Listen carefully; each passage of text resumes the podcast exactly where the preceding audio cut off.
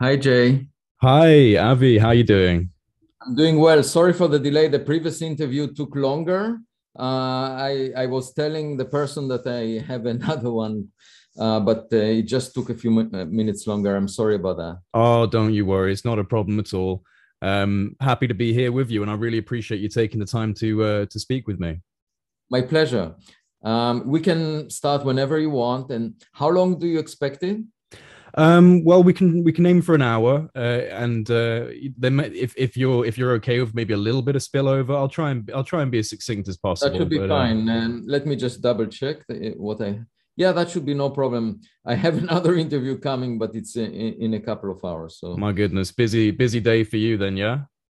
no, it's sort of typical. I had the 2000 over the past uh, year. I had 2000 interviews. So. Oh my goodness, yeah. Well, I can't boast that that amount of numbers just yet. So 2000 is pretty impressive.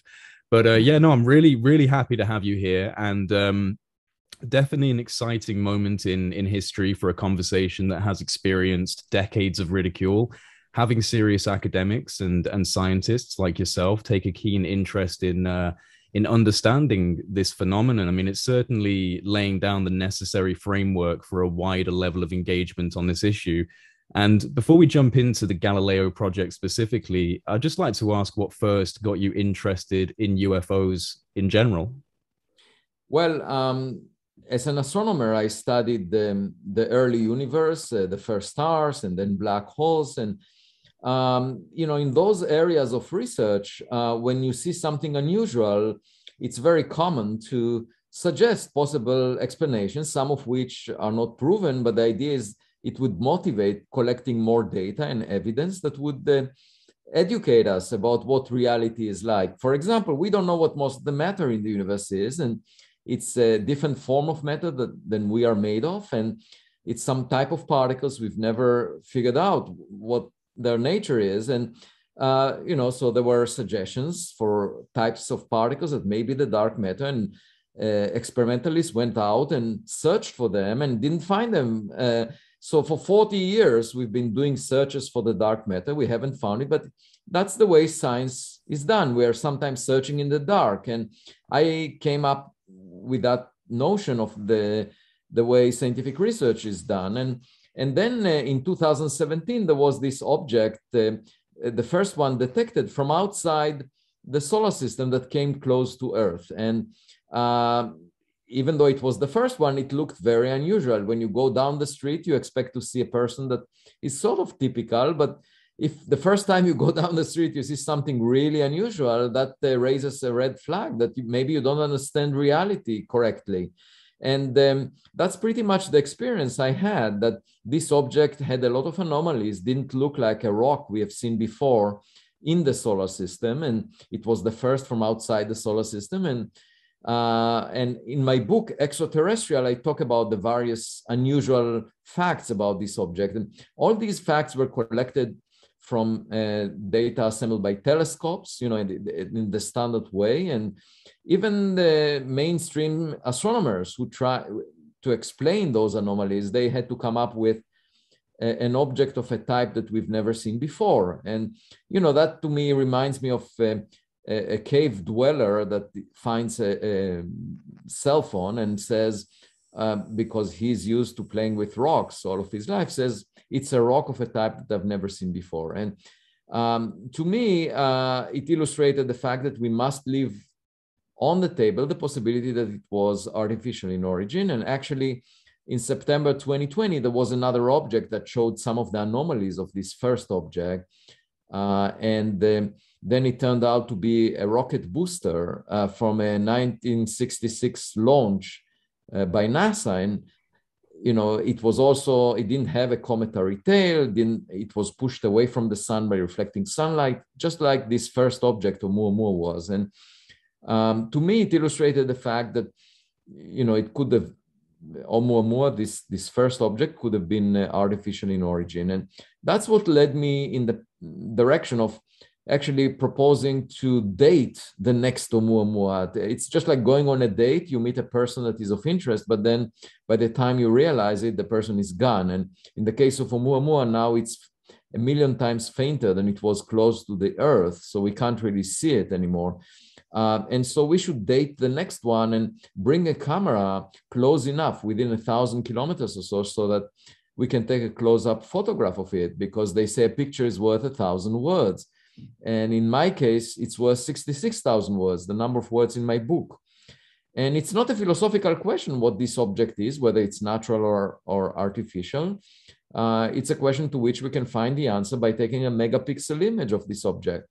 And then the other thing that um, uh, intrigued me was the report of the Director of National Intelligence, uh, Avril Haines, delivered on the 25th of uh, June 2021 to Congress, in which uh, it was stated that there are lots of objects uh, flying in the sky uh, to which uh, the government doesn't have a good explanation. And, you know, uh, former CIA directors, Brennan and Woolsey, spoke about those objects, and former director of national intelligence, John Ratcliffe, spoke about the satellite data that may indicate something unusual. And um, former President Barack Obama and uh, former Senator Bill Nelson, who heads NASA, also said that scientists should now get engaged. And that uh, motivated me to uh, consider establishing a project, scientific research project that will assemble new data.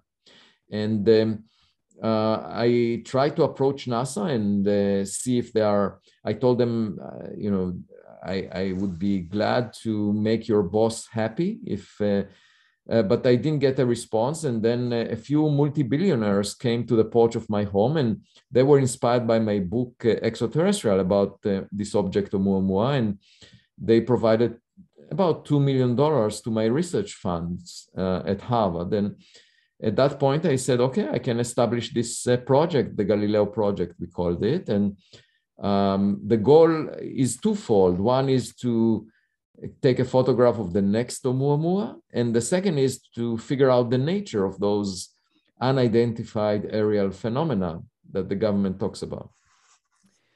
You uh, have you had any resistance to the creation of the Galileo project? Uh, I, I, imagine maybe from the wider scientific community itself, perhaps even from some government channels. Has there been any sort of notable resistance? No, I should say that um, uh, I didn't hear anything from Washington D.C. except there was the uh, amendment proposed by Senator Kirsten Gillibrand, mm-hmm. uh, which mentioned the Galileo project by name. And I never spoke with her and I never lobbied for the project, but she nevertheless mentioned it. And, and that amendment ended up in a legislation by Congress to establish a new office in government that will uh, coordinate the data assembly from all sections of government about UAP, unidentified aerial phenomena, and um, will deliver reports to Congress about it. And um, that office um, was signed into law by President Biden and uh, will start operations in June 2022. And um, uh, it will presumably keep uh, all the classified data still classified, so we won't have uh, access to it. But it's good that um, it, it will be established because first it will coordinate the assembly of data, and second, it will remove um, the stigma uh, from this subject, and it will be this subject will be taken more seriously now that money is allocated. Yeah you know in government. And so i didn't hear from the government. And frankly i don't want to look at classified data because it would limit my ability to function as a as a scientist. I want the data that i analyze to be open and i don't want to uh, be limited in the way i can speak about it. Uh, and the sky is not classified. It's just those instruments that were used by the government to collect the data that are classified. So in principle we can look at the sky with off-the-shelf instrumentation that the Galileo project is putting together. And in fact, we are uh, assembling the first telescope system on the roof of the Harvard College Observatory in the coming months, uh, in the spring of uh, 2022. And, um, and that includes um, cameras in the infrared that would take a video of the sky at all times and also in the optical band. Um, and so that would allow us to monitor objects both during daytime when they reflect sunlight and also nighttime when they just emit uh, infrared radiation because they're warm.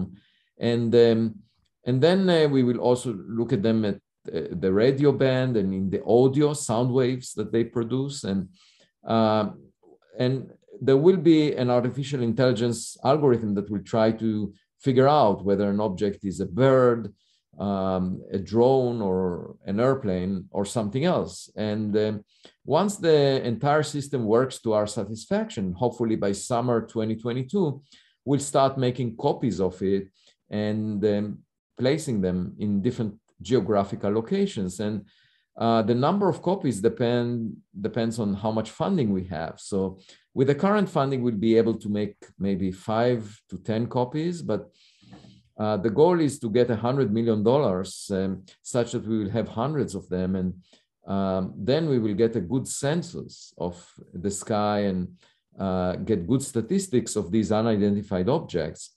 Now, in parallel to that, we are also partnering with uh, Planet Labs, which has, uh, it's a company that has a fleet of 210 uh, satellites that get an image of the Earth once a day, the entire Earth, uh, with a resolution of uh, roughly twice the size of a person, four meters or so.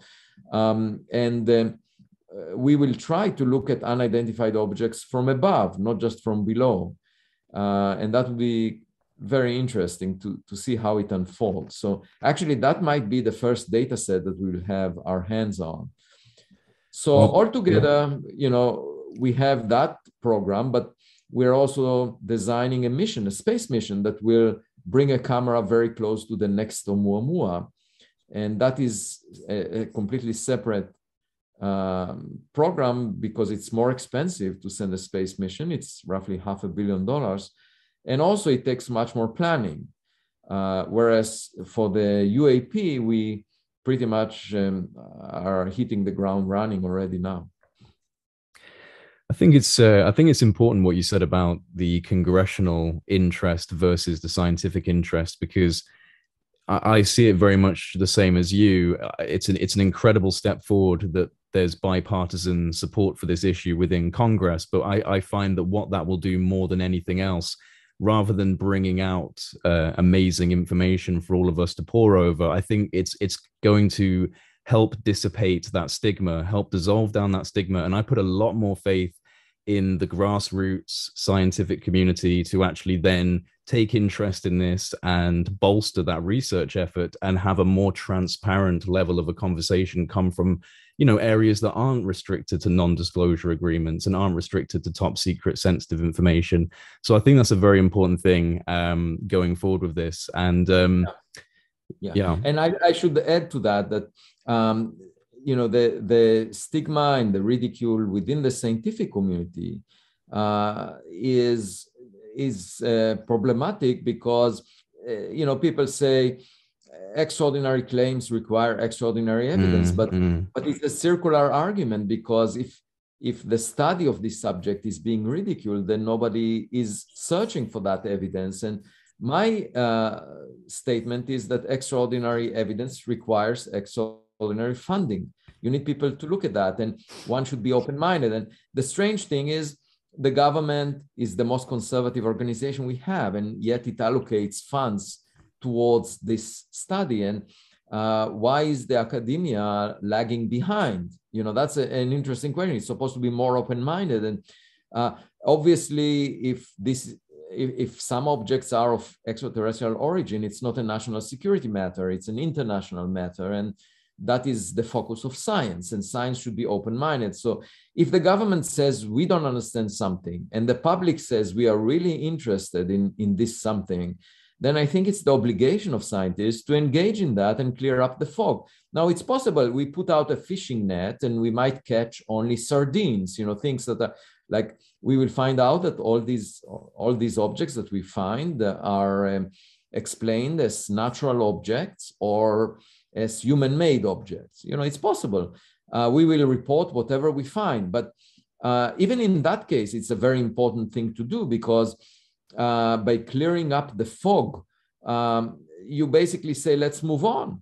You know, instead of scientists ridiculing it and then the public speculating about what it might mean and the government being confused, even if the contribution of the Galileo project would be simply you know, to figure out what these things are, and even if they are natural or human-made, we just explained that.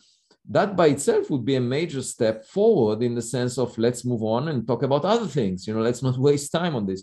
Now, I should also say that it's enough to have one object of extraterrestrial origin, you know, and uh, even if it's a mixed bag and most of the objects are not really of interest. We only you know, need one. Not, we only need one. You only need one. And, and the only way to find whether there is such an object, um, because there, there is this sense by many people that argued for years that there, there are some strange objects out there. It's quite possible that most of these strange objects were you know, either uh, employed by the military and the civilians who, who, who, saw them didn't really understand where they come from. It's also possible that many of them were natural, but and, and it's really a mixed bag. Most of the objects are have mundane explanations, but that you know, so it will not be a vindication that indeed all these reports were correct because many of them may may be related to human-made objects, okay, and or meteors. You know, if you see a meteor and you think, oh, it comes from space, it's unusual. But um, my point is, you know, if if there are things coming from an extraterrestrial origin that are equipment that are artificial in origin, we find only one of them. That by itself is a major advance in our knowledge and will change our perspective uh, and will change the future of humanity. Very well put. Um, another another very interesting addition to the Galileo project is the legendary computer scientist and uh, one of the godfathers, really, of UFO research, Dr. Jacques Vallée. And uh, you know, since he's been brought on as part of the research team rather than simply just an affiliate, I imagine he has a specific role, serves a specific function. Can you can you expand on the role of Dr. Jacques Vallée in the Galileo project? Well, uh, the people that work in the research team are um, mostly scientists that um, have a PhD and they uh, have a contribution in terms of uh, of the science that we plan to explore. So, you know, in his case, um, he is uh, well known uh, uh, for for his work on the subject in the past and knowledge and um, insights about the physics involved in the search. And um, like all members of the research team, he uh, provides ideas and insights about how we should proceed. But uh, if you look at the membership of the Galileo project, you will find that it's a big tent that includes both uh, skeptics and um, advocates for an extraterrestrial origin. And the reason I uh, brought those communities together is because it, it shouldn't really matter. The evidence should educate all of us, and it's a learning experience. You know that we should always approach um, science as a learning experience. We should be modest. We shouldn't pretend that we know more. You know, one of the most traumatic experiences I had as a child was to ask a difficult question at dinner, and then the adults in the room would dismiss it because they didn't know the answer to it, and uh, so I pretty much prefer to stay a kid and not pretend that I know the answer and basically be guided by evidence. And that's the way science should be done without prejudice. And uh, I brought people that with different opinions because I think at the end of the day, it will, you know, if we get a megapixel image of an object that looks different than a natural, than natural rock, that looks different than a natural phenomena, that appears to have bolts and screws on it, and there is even a label saying made on exoplanet X, you know, then uh, it would be, become obvious that uh, this is not the natural. Uh, uh, so it really doesn't matter what your prejudice is, what your first uh, opinion is. Um, and the same is true if we find that it's all natural or human made.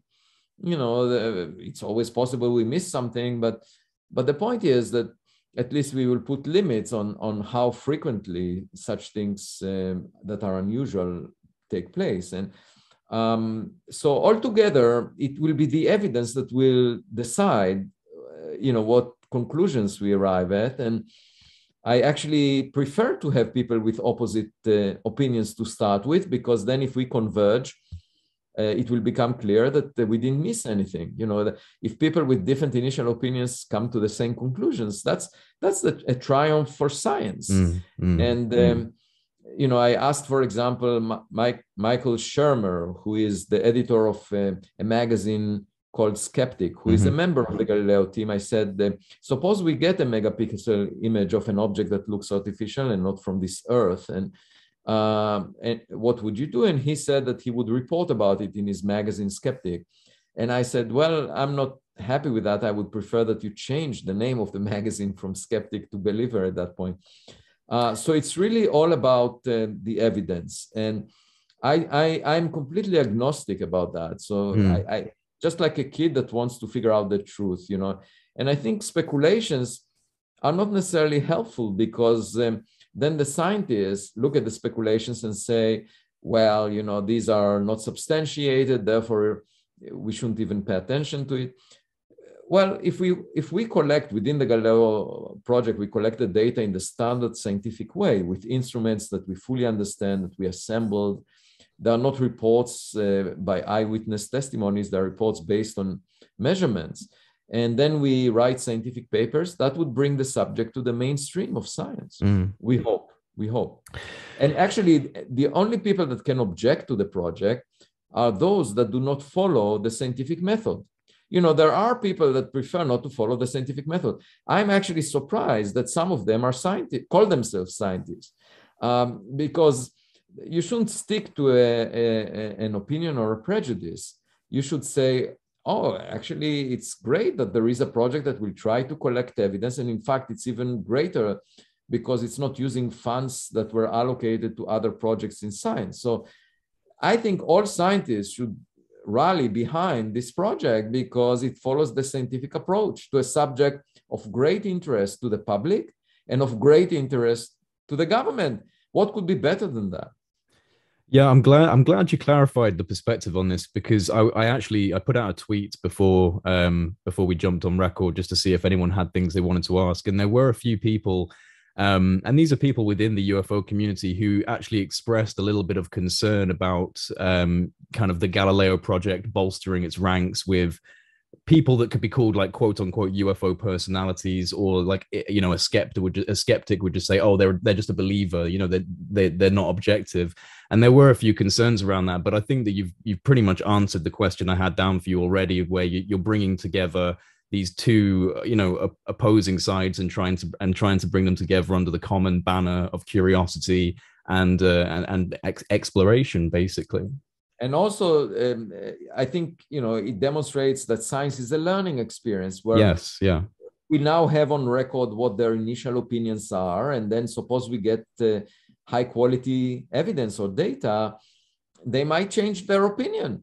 And that would show you the power the power of science of evidence. You know if someone looks at a megapixel image of an object you know it's really difficult to deny. And and and that someone knows how the data was assembled. And this this data can be reproduced because you can look again you know uh, at that point you know people will agree what it means and um, i'm an optimist in that sense because if if people with different initial uh, opinions agree, uh, it shows that science is a learning experience. That's a very important aspect of science that you're not supposed to know the answer in advance. And uh, if you are a philosopher during the days of Galileo Galilei and you say, I know that the earth is at the center of the world, you know, and I don't need to look through Galileo's telescope. And then you put Galileo in house arrest.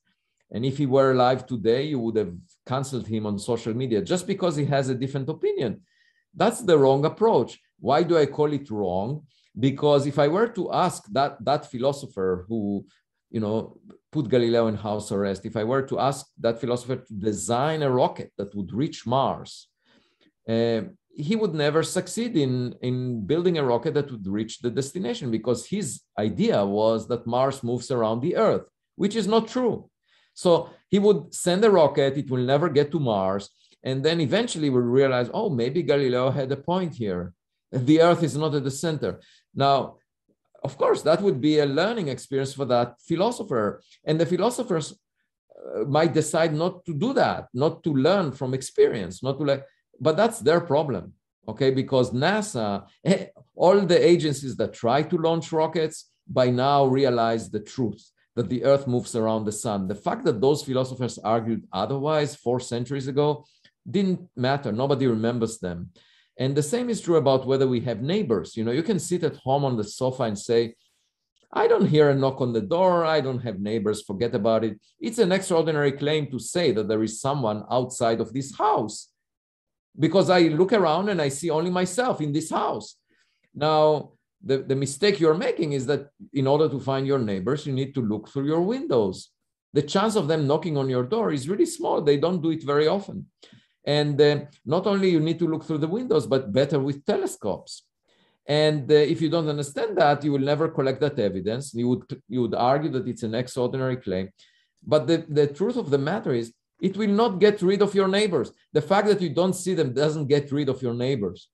And uh, if we want to understand reality, the reality that we live in, we really need to collect data you know you can put goggles on your head and live in the metaverse you know and uh, there you would be at the center of the universe. You will have ideas about virtual reality that flatter your ego.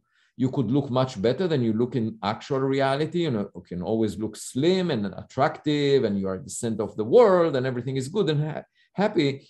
The only problem is it's not the actual reality that all of us share. It's in your head. And i mean the purpose of science is to figure out the nature of the reality that we all share. You know, that's my duty as a scientist because, and that's an important point, we can all be happy living in the virtual reality by, by putting goggles.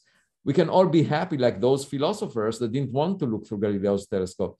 But if you understand the actual reality that we live in, you can use that knowledge to your benefit. You can build rockets that will reach Mars you can uh, you know develop mrna vaccines. You can uh, all, all the accomplishments you can build gadgets you know that we are using on a daily basis like like those goggles that you put on your head. So all of these things would not be possible if we were to shy away from the task of understanding the reality that we live in. If we were to live in the virtual realities that flatter our ego. And that's my criticism of people that insist on the notion that it's an extraordinary claim and that we shouldn't fund any search for others in our cosmic neighborhood. Because i do feel that over and over in history you know we were proven wrong by arguing that we are privileged. We ended up not being at the center of the universe. We ended up figuring out that the earth sun system is not special. Half of the sun like stars have a planet the size of the earth roughly at the same separation so, what makes us think that as intelligent beings we are unique and special? It's this sense of arrogance. And I think we should rather uh, assume, be modest and assume that everything we see around us is sort of typical. And most stars from billions of years before the sun. So, Albert Einstein was not the, the smartest scientist that ever lived since the Big Bang.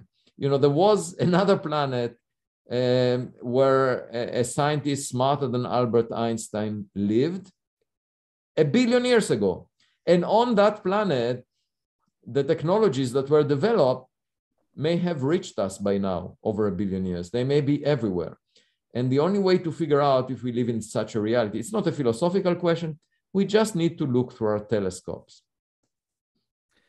Well, let me lean more into the philosophical for a moment because another aspect of the UFO issue that continues to fascinate me and uh, evidently continues to fascinate some of the most prominent researchers, some of which you have now got on your team, is the interpenetration of consciousness into this conversation and how the UFO issue seems to represent, at least in my mind, and, and certainly I would say in Jacques Vallée's mind and some others, it seems to represent a sort of um, a symbiosis between physics and metaphysics or material function and quantum function. And perhaps we could even say between science and spirituality. There seems to be a shared space. And even Lou Elizondo once said that he believes that the truth of this phenomenon lies within the nexus between consciousness and quantum mechanics how much of an impact does consciousness or consciousness related studies have on your team's interests with the UFO phenomenon?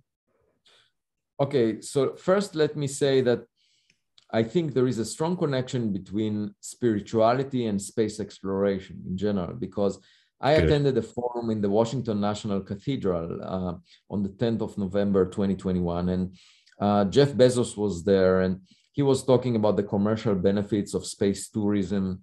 and that he hopes that there will be a trillion people in space ultimately, and they would think of the Earth as um, like a national park that they go mm-hmm. and visit once a month or something.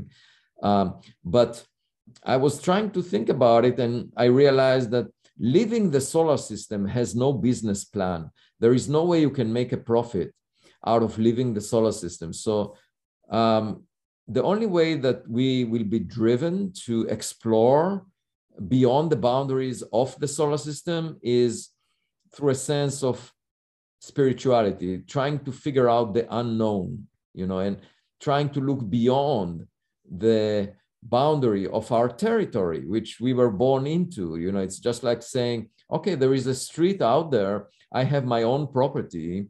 There is a backyard, but let's go beyond that and figure out what's out there because, well, maybe there are neighbors on that street. Maybe they're, they're quite different. Maybe we can learn from them.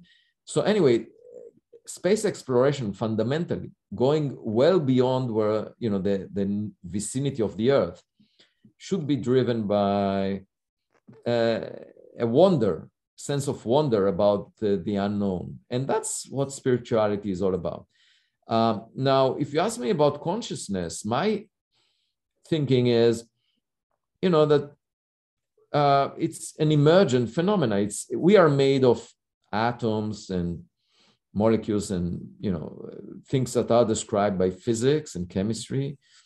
Uh, and of course, we are a very complex system. So consciousness is one of those phenomena that comes out of this complex arrangement of molecules. There is nothing beyond the, our physical existence. And uh, in a way, when a person dies, it's just like unplugging a computer out of the outlet, you know. And so it's possible that in the distant future we will have robots with artificial intelligence that we will connect to as if it's an individual with consciousness. I mean, they would look to us as if they have consciousness I mean, the only consciousness we are fully aware of is our own. Uh, for other people, we just they just appear similar to us, you know, in, in the way they behave.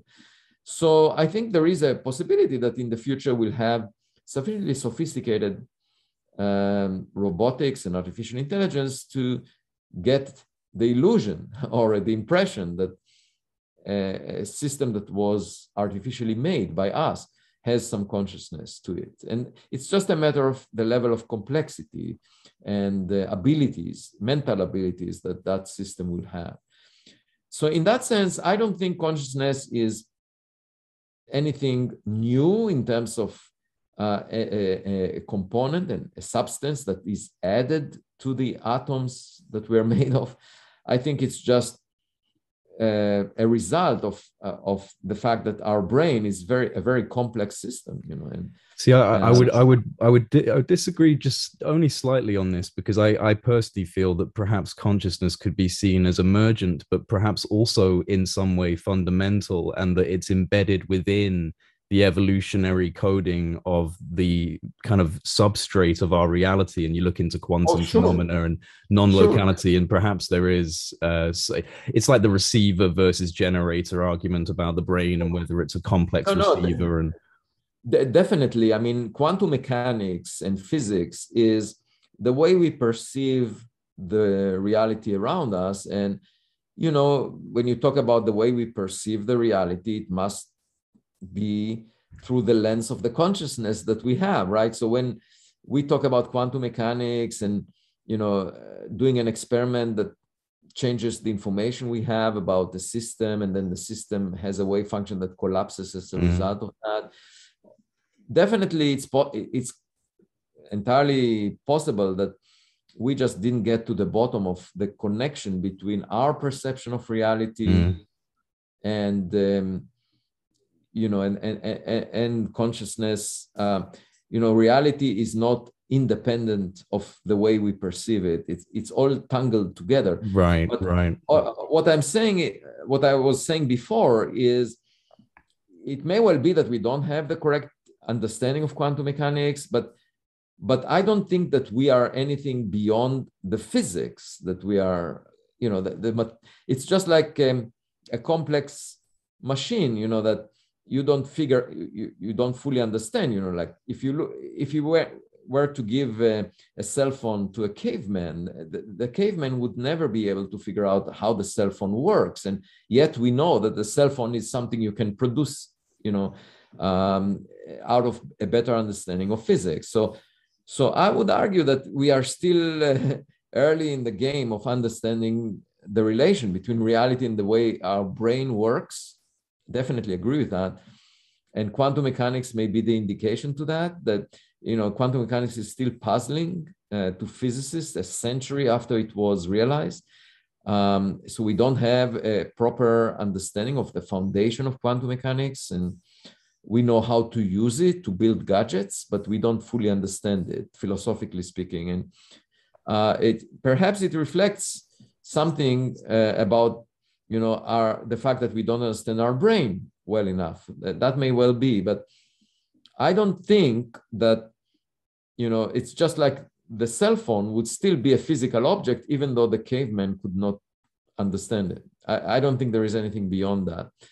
And I don't think there is life after death, for example. I don't think there is a soul in the human body. You know, a thousand years ago, people thought there is a soul and therefore you shouldn't have you should ban anatomy because if you were to dissect the human body you would hurt the soul of a person. So that there were people seriously believing that the human body should not be dissected. And i'm glad that eventually modern science uh, decided to open up the human body you know and and not listen to those people because the only reason we have modern medicine uh, you know fixing the bodies of people right now is as a result of opening it and realizing what it's made of. And uh, it was mysterious a, thousand years ago, and people thought, um, you know, there is something like the soul. Uh, uh, and, and people had all kinds of ideas about how diseases are caused. And, you know, if you were to live a thousand years ago, there would never be a cure or a vaccine that, to some illnesses. And gladly we did open the human body and we figured out what it's made of and we yeah. can fix things in it. And so i think the human brain is far from being understood and perhaps uh, our understanding of physics is limited by that because after all physics is the interaction of humans with the reality. But i don't think there is anything beyond the physical existence. That's what yeah well, uh, you know, the spiritualists thought that if you cut the body open, you'd damage the soul, and scientists once believed that you could fall off the earth if you travel to the end of the ocean. So I think both both sides have uh, have that dynamic of assuming that they're correct when perhaps they weren't. But I do I do find just personally that there is a, a fundamental mysteriousness to life, and if you pay attention to the the kind of events and processes that you experience as a human being, that for me has given me that kind of underlying feeling that there may be more to life than just physical interactions uh, you know and uh, and i think that's that's something that none of us can truly know until we close our eyes for the last time right? None of us are ever going to know until we're on the other side of that uh, on the other side of that equation. Well um, you know i'm turning 60 years old in a month and uh, I was thinking about uh, my life and what are the biggest lessons that I learned. And I came up with three, only three. So the first one is, um, and that, you know, all three of them uh, were things that I didn't follow until the, the last uh, few years. So I, I was completely wrong on these three. So let me put them out there because it's possible that other people also are wrong about this. Uh, so really, the way it seems to me right now is, you know, we live, and I realized it after both my parents passed away a few years ago. Um, you know, life is very precious. We we live for a short time. So the first thing is we should focus on the time remaining for us to enjoy, uh, and not on past accomplishments. You know, we often tend to satisfy gatekeepers um, for some appointments or to satisfy members of selection committees for honors, awards, and all kinds of things like that. And, you know, as I told my public, the publicist of my book, after my book got published, the extraterrestrial, uh, uh, the heat that was generated turned my skin into a material like titanium. I don't feel any pain or pleasure out of what other people say about me. I don't really care about it. I don't care how many likes I have on Twitter. So uh, in, instead of uh, trying to impress other people and focus on the accomplishments of the past, you know, wearing medals from our past uh, uh recognition, and you know that that makes you less ambitious. Uh, we should focus on the time that we have remaining and try to make the best out of it. Okay, so that's my lesson number one, and I did. I, as I admitted, I, I didn't really follow it before. The second lesson is that uh, we should start each day from scratch, you know, and without prejudice, without arrogance, without a sense of privilege. And uh, that's important in the search for uh, equipment from extraterrestrial uh, civilizations, for example, because instead of feeling that we are privileged, that we are really the only intelligent species that ever existed since the Big Bang, we should start from scratch and basically say what we see around us is potentially typical, you know, and most stars from the, you know, billions of years before the sun. And there could have been uh, another civilization that developed technologies that we are currently developing a billion years ago. And they may have sent uh, crafts uh, throughout the Milky Way galaxy. And maybe we are, maybe some of them are around, around us. We should check for that. And so we should start from scratch without any sense of arrogance or privilege. And the third uh, item that you know third lesson is uh, that money is only helpful in buying freedom you know and and by that what i mean is you know when i was younger i had to worry about having enough money to have food to have clothing and and to pay the rent and uh, once you get above a certain level of income you don't have to worry about these issues you know nowadays i i'm on a low carb diet i eat the same thing every day I, I cannot enjoy going to a restaurant more than I the, the kind of food I eat regularly, and it's pretty much fixed. And so having more money will not change my diet. Uh, it will not change the the bed I sleep on. It will not, uh, you know, and you know, most of the time people are driven by the the goal to make more money or to purchase things, to possess uh, things that are more expensive. To me that's a distraction right now. You know i want to have my freedom not worrying about the bills that i have to pay but at the same time not worrying about how to make more money not worrying about how to um, buy more things. So um, you know in a way freedom is really what is the most precious thing. And actually a lot of wealthy people are not free. You know they mm. have to worry about making and they have to worry about huge number of people's that people that are employed under them. And and uh, in my mind they are not really enjoying life the way they could have uh, because you can just sit on the beach and be free and just think about whatever you like. And you know who cares if you have uh, billions or trillions uh, the point is that having that freedom of mind and not being worried about what other people say that's another thing that not subscribing to social media so much not not being mm, a, yeah. not uh, being addicted to to what other people think is a sense of freedom. And it's nothing that money can buy you know you have to decide about it for yourself. And and um, so this is the third lesson. It's just three lessons that i think are really important and that it took me almost 60 years to learn. Important life lessons from Professor Avi Loeb. We appreciate that. I think that's really, and I, I resonate very much with each each of those. And um, you know, it's funny with the billionaires. Real quick, that I actually remember seeing a, a survey not that long ago, and they they'd done a survey on a on quite a large number of billionaires, and the majority of them admitted they were incredibly depressed you know uh, and I, I, think that that's it's exactly as you said it's about enjoying the small things in life and being appreciative. And if you're if you're continuously uh, driven for more more more more more uh, that, that, that that doesn't end. It doesn't end anywhere. You just keep I, I, I, rest my case. And and by the way it also applies to relations with people. Yeah. Uh, you always think the next person in line might be better than the, your your current friends uh, that you want to you know reestablish relationships and so forth you know that that's the wrong approach because very often people change. And if you grow together with another person that the person that you live with is not the same that you met originally. And so you can build up um, on an on, on the existing assets that you have rather than always change them.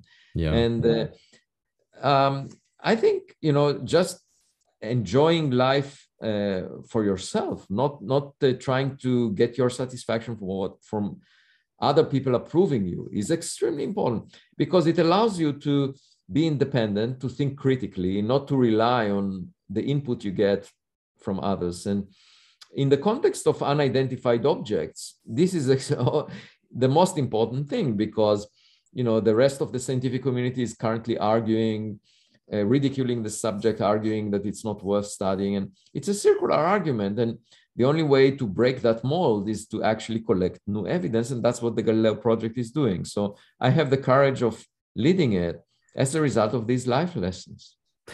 Actually, I'd like to I'd like to ask you in regards to uh, like legacy efforts for the search for extraterrestrial intelligence groups like SETI.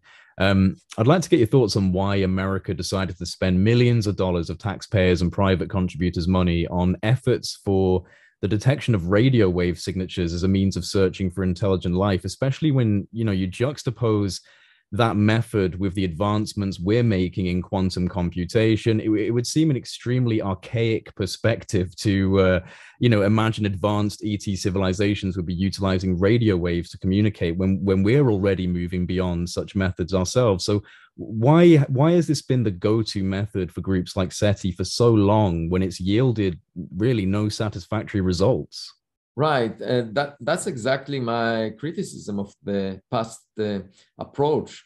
Uh, it started 70 years ago when uh, there was a seminal paper by Cocconi and Morrison who said, you know, radio communication is being used by humans. Let's check if there are signals from the sky. And uh, that led to searches for radio waves because they are easy to detect from large distances and relatively low um, power. And um, the the only problem is it's just like trying to have a phone conversation. You need the counterpart to be active when you're when you're looking, and uh, most of the time the counterpart may not be active. For example, we had uh, communicated using radio waves just for 126 years since uh, Guglielmo Marconi uh, transmitted the first signal, and it's only one century out of uh, four and a half billion years, the life of the Earth, and uh, it's also possible that you know we will develop other means of communication soon that uh,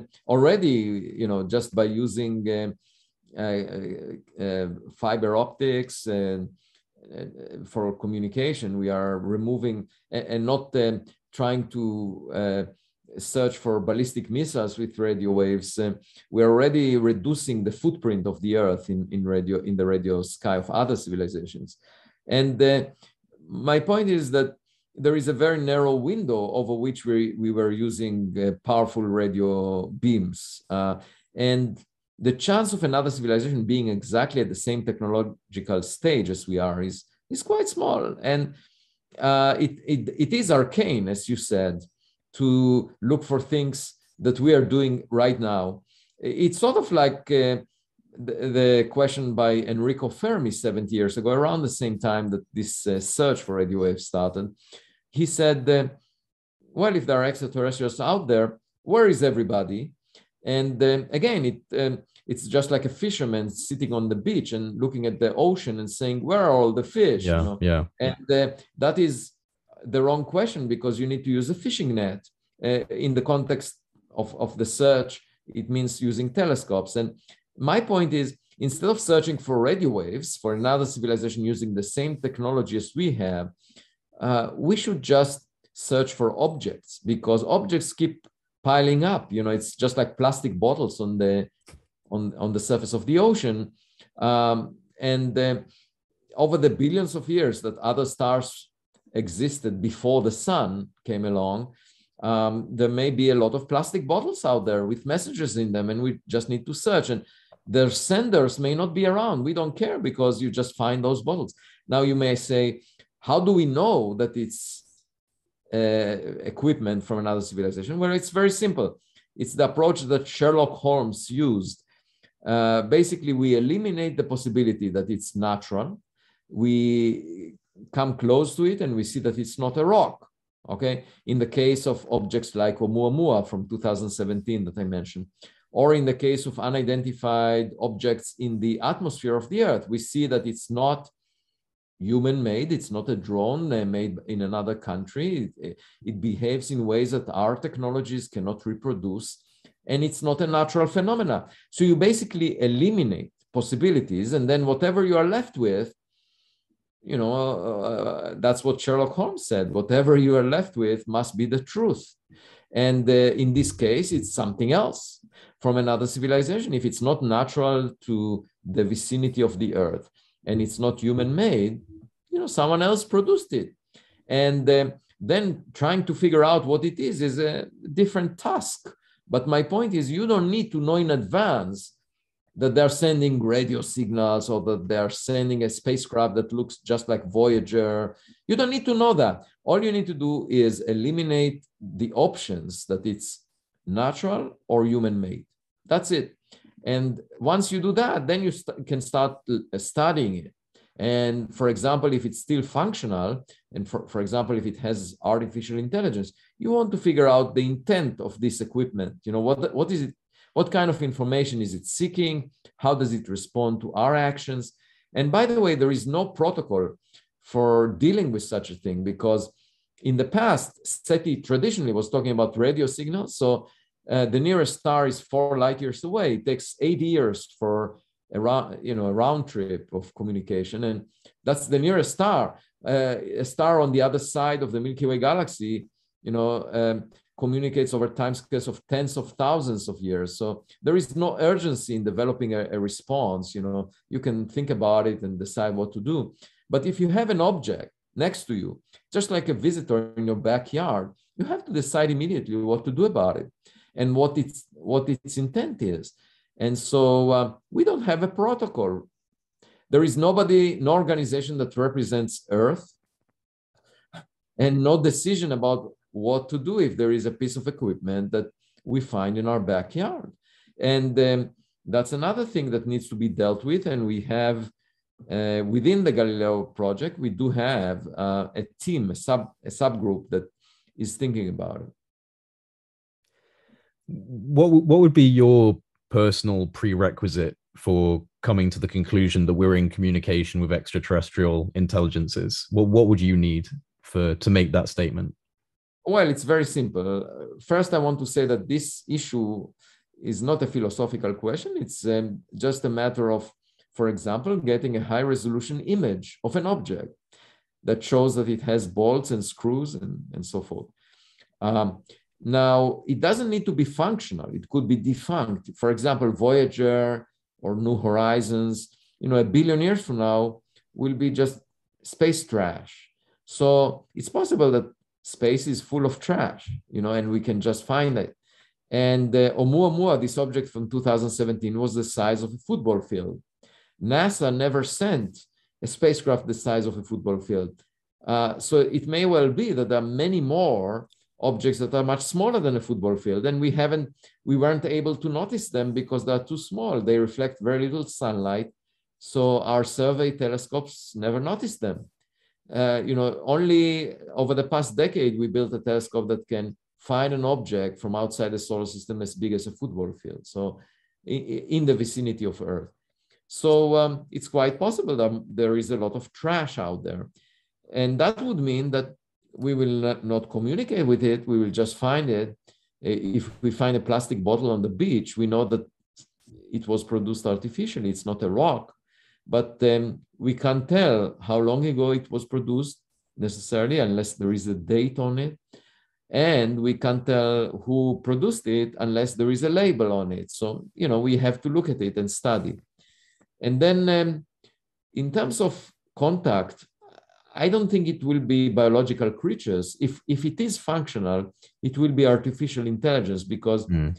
you know uh, biological creatures were not designed to survive for long periods of time in space. You know, uh, they are unless, unless they can do some sort of instantaneous travel and and distance isn't a problem for them. Time and distance might not be a problem. Yeah, that yeah, but we don't know of a way of doing that as of now. Um, if Not yet. it is possible, yeah, if it is possible, maybe they did it. Uh, and of course, one way to find out is to look around and see if they are out there. But if I had to guess based on what we know, based on what yeah, we are yeah. producing, I would say equipment with artificial intelligence. Now that can outsmart us and it could be fully autonomous. I call these AI astronauts, you know, that operate on their own. They don't need guidance because the distance between stars, you know, is huge. And um, there is no point in such a system to wait for guidance about what to do. I mean, we, right now we have the Perseverance rover on Mars, and it does get guidance from engineers in uh, the Jet Propulsion Lab in Pasadena, but that's just because the distance is quite small. And, and also we haven't developed yet AI astronauts, but in the future, I can see a future where we have equipment that is fully autonomous. It doesn't need any guidance mm. from us, and it learns from experience uh, through machine learning. So the way I think of it is as our technological kids that we send into space, and I'm very proud of that. I don't want to go necessarily to space on my own for a long trip. Um, but I'm happy with sending AI astronauts that will fulfill the guidelines that they give them, just like you know sending your kids into the world. You know, for a while you educate them, you give them the principles that you want them to abide by and the goals that they may have in life, and then you send them to the world. I I'm not a you know a, um, a parent uh, uh, that that overlooks what his or her kids are doing. I'm not a, um, such a parent, and and I enjoy uh, having my daughters being independent, and um, uh, so um, I would be happy with sending those AI astronauts and being proud of what they accomplish in space. Um, and I think that is pretty much the future of space exploration. It's not humans going, it's not Star Trek. I actually had a, uh, an interview with uh, William Shatner mm. because at this Washington National Cathedral event, Jeff Bezos said that he was inspired to develop um, SpaceX and, and space tourism uh, by uh, being in, uh, by by Star Trek, watching Star Trek as a kid, and I was sitting next to Avril Haines and the director of national intelligence at the time that he said that. And I said, you know, I never found the, the storyline of Star Trek compelling or exciting because it violates the laws of physics as we know them. And and she said, well, we will we have to work on you, Avi. And then I mentioned it in an essay that I wrote for The Hill. And the same day I got an invitation to speak with William Shatner. And uh, I spoke with him and I said, look, uh, William, you, you probably understand it the best that the difference between virtual reality and the actual reality because you played the role of Captain Kirk on USS Enterprise and in Star Trek uh, for many years, and then half a year ago you went on uh, a vehicle that Jeff Bezos uh, constructed to space, and uh, you probably appreciate the difference between going to space in actual reality versus the virtual reality, and he completely agreed with me. He agreed that uh, it's a very different experience. With the um, with the four years worth of of dissemination on the U.S. government's internal interests with UFOs that we've seen occur pretty much since 2017 when the New York Times article came out up to present day with all of the different changes is um it certainly opened the door wider in respects to looking at the US history on this issue and recognizing that there really has been a concerted and in in some aspects possibly illegal effort to keep this subject out of the public perception out of the scientific community for over 70 years. I mean we're looking at 7 decades worth of secrecy perhaps even 7 decades worth of clandestine research and development. How, how does it make you feel to know that scientific intrigue and exploration on a topic that has monumental, uh, both scientific and philosophical consequences for the human race, has been suppressed for over 70 years. Well, that's very unfortunate because I do think that uh, in order for us to learn about reality, we need to apply the scientific method where we collect as much evidence as possible. And if you ridicule the subject, then that evidence will not be collected. So it, uh, we will not Uh, we will speculate and the scientific community will ridicule the subject, but we will not make progress. We will not know more. And the only way to know more is to be open-minded and just apply the scientific method and, and fund the search because in science, very often you don't you, you're searching in the dark. For example, we don't know what most of the matter in the universe is, the dark matter. And we've been searching for four decades for specific types of particles. We haven't found them. And so it's completely legitimate within the mainstream of science to search in the dark. And uh, whatever you find, you report about. And the same approach should have been taken in this case. Instead, it was ridiculed, and the public had to speculate. And that's not a healthy situation. You want to clear up the fog so that even if it's not there is nothing out there, you know, and it all it's it can all be explained in with mundane explanations you know that that is a major progress if you were to say okay let's leave this subject behind us. We cleared up the fog. Now we know there is nothing out there that is of great interest and we just move on. But uh, that was not done as you said. And with respect to the government i don't think I, you know personally i don't believe in, in in in conspiracies within government. I do think that the government is very often incompetent. That i do think so it's possible that data was collected. And the reason it was not revealed is because it was collected by sensors that are classified. Okay, so uh, the government is always trying to hold on to the data that it has because otherwise adversaries, other nations will know what kind of uh, instruments we're using to monitor the sky, okay, in the US. And that is completely understandable. So uh, it's possible that those instruments picked up data on things that we don't understand. And you know, it's not the role of government to worry about things we don't fully understand that are part of, you know, that are not part of national security. And then, of course, this report that came to Congress um, admitted that there are such objects that the government doesn't understand. So, I think uh, the government is sincere about it. There are things that look really weird whose nature is unclear. And you know you need scientists to figure out what they are. And the gov- you know politicians are not uh, trained to to do the job. And you know the the military is really about defending the nation. And if you see things that do not belong to other nations then uh, it's not a matter of national security as much as it's it's an international matter. It's the kind of thing that scientists should be engaged in. Okay, and that's that's where I think we are right now. That we are at a, a juncture where the Galileo project, you know, is the first well-funded project uh, with more than hundred scientists that will ad- address this uh, subject using the scientific method by building instruments. And you know, the observatories that astronomers developed in the past are not really suitable for this study because if a bird flies above a telescope, then the astronomers ignore it. They focus on sources that are very far away. And in the Galileo project, we will follow that object. Uh, we will try to figure out whether it's a bird, a, a, drone, an airplane, or something else. And, and that is a task that was never taken in the astronomy community. And therefore, we have to assemble our own telescope systems to Uh, build our software to analyze the data. And thankfully, now we have much better technologies that were not available two decades ago. And during the days of Fermi 70 years ago, when he said, Where is everybody? Now we have a much better fishing net than he could put his hands on. And so let's go and, and search and check. And it's really exciting. And science should be exciting. Science is not supposed to be boring. And I think we there is a good chance we are taking a road that was never taken, you know, just like in the poem by Robert Frost.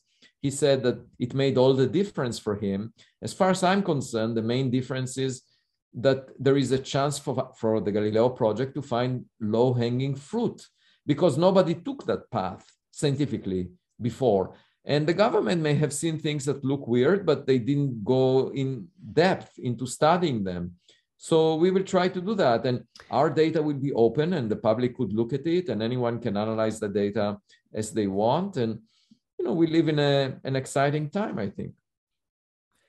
Well, I, I I appreciate you not wanting to entertain, uh, you know, con- conspiracy theories, but um, I think you know it's fair to say the government has had its fair share of conspiracies, Iran Contra, Watergate, P- Pentagon Papers, and um, this was actually something I wanted to bring up with you. Uh, and I know we're nearing the end, so I'll, I'll, I'll maybe ask one more question after this. But this is something I wanted to bring up with you. Um, because over the years we've had some very interesting statements from incredibly high level individuals on the topic of material acquisition and technological exploitation of non-human assets. In, in plain english the issue of reverse engineering retrieved vehicles or technologies. And there are a few prominent examples of individuals that have strengthened this idea that perhaps non-human technologies are being studied in extreme secrecy within the world of you know clandestine black uh, black pro, uh, black budget that was not easy to say projects and you know sensitive aerospace programs.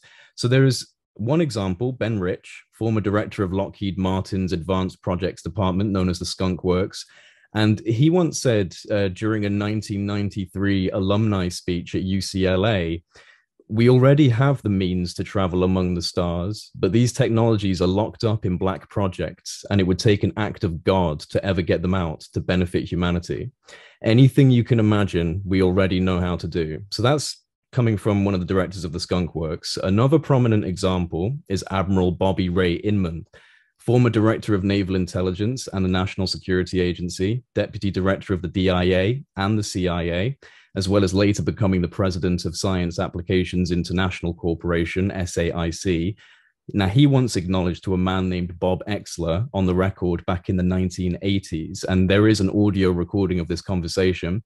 Um, but there were such programs in action that were dealing with retrieved or, or you know non-human vehicles. But he highlight he highlighted his doubts as to whether these programs or these vehicles would ever come to light. And the last example I'll provide before I ask you my question comes from a colleague of mine, a very well known Australian investigative reporter, Ross Coulthart. He was very fortunate to connect with and meet a former director of the US Navy's entire science and technology division a man named Nat Kobitz. Um, he was unfortunately dying of cancer when he reached out to Ross, and he is sadly no longer with us. But Ross spoke with him multiple times and eventually asked Nat if he had ever been read in to UFO retrieval or reverse engineering programs to which Nat acknowledged that he had, that he was aware of multiple craft being retrieved and studied, and that he'd better not say anything else because he was never read out of these programs. And he also did say to Ross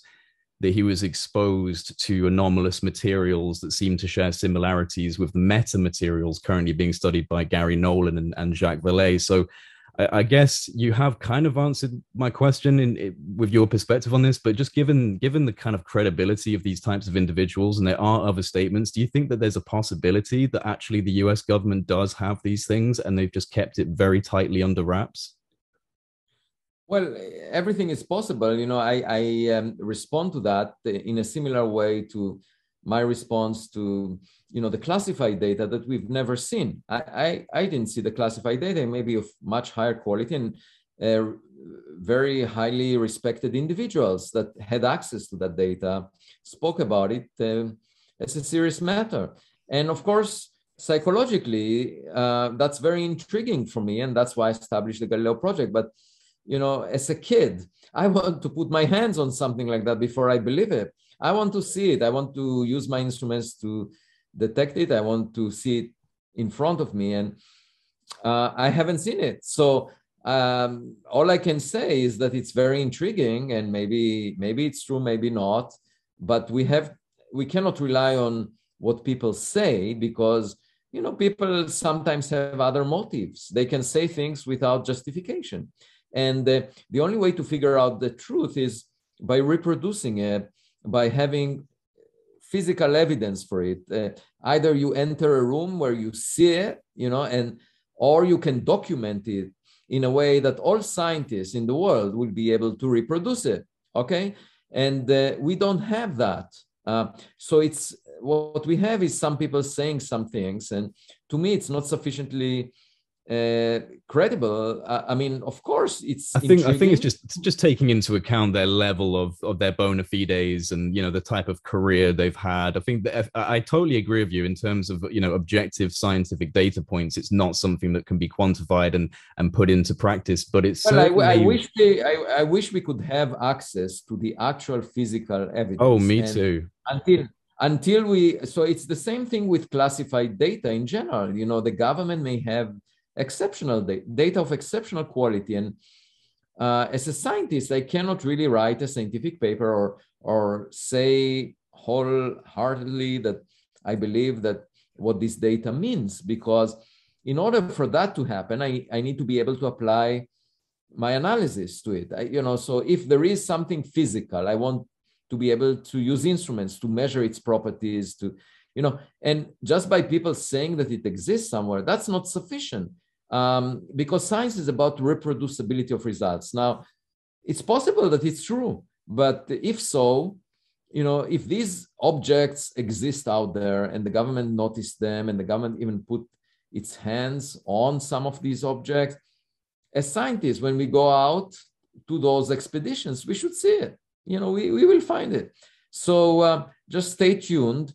Uh, there might be low hanging fruit if indeed it's common. And my hope is that we will be able to report back in a way that is transparent, not like those people who signed NDAs and cannot speak about it. Um, so we need to bring some transparency to this subject. And, you know, there is no point in hiding the evidence if it affects all humans. It's not a matter of one nation versus another. You know, the way I think of it is, you know, when humans uh, worry about national security, like there was defense bill in the US uh, for 2022 that was $768 billion, and it was dedicated to defending the US against other nations. And um, if you think about it, it's just like kids playing in a playground and trying to win in the game. Uh, but uh, they're playing, let's say, with toys that look like cars but but then a real car appears on the street next to them and it comes from a city far away and and then uh, it will change their priorities when they see it right? So if the galileo project finds a piece of equipment that came from another civilization that is real and uh, then it may motivate us to invest a trillion dollars per year in this subject figuring out where this car on the street came from and what it represents. And you know that's a huge sum of money. That's thousands of times more than the biggest science projects that were ever funded. And we could, of course, build much bigger and better telescopes than the Galileo project is planning. We can send probes to the cosmic uh, neighborhood near us to figure out where, what else is out there. Uh, but it will have a huge impact on us. And I really think that for the better future of humanity, we should understand the neighborhood we live in. You know, the fact that we don't see na- a claim that we don't see neighbors, or that some people may hide this information in some way, that will not get rid of our neighbors. Uh, and so let's be brave and seek that evidence. Avi, thank you uh, so much for taking the time to speak with me. I think that these conversations are extremely important as we as we progress our understanding of this issue, and uh, and I sincerely wish you and your team the very best with your mission going forward. It's been it's been a real pleasure to speak with you. Thank you so much. It was a very pleasant conversation. I really enjoyed it.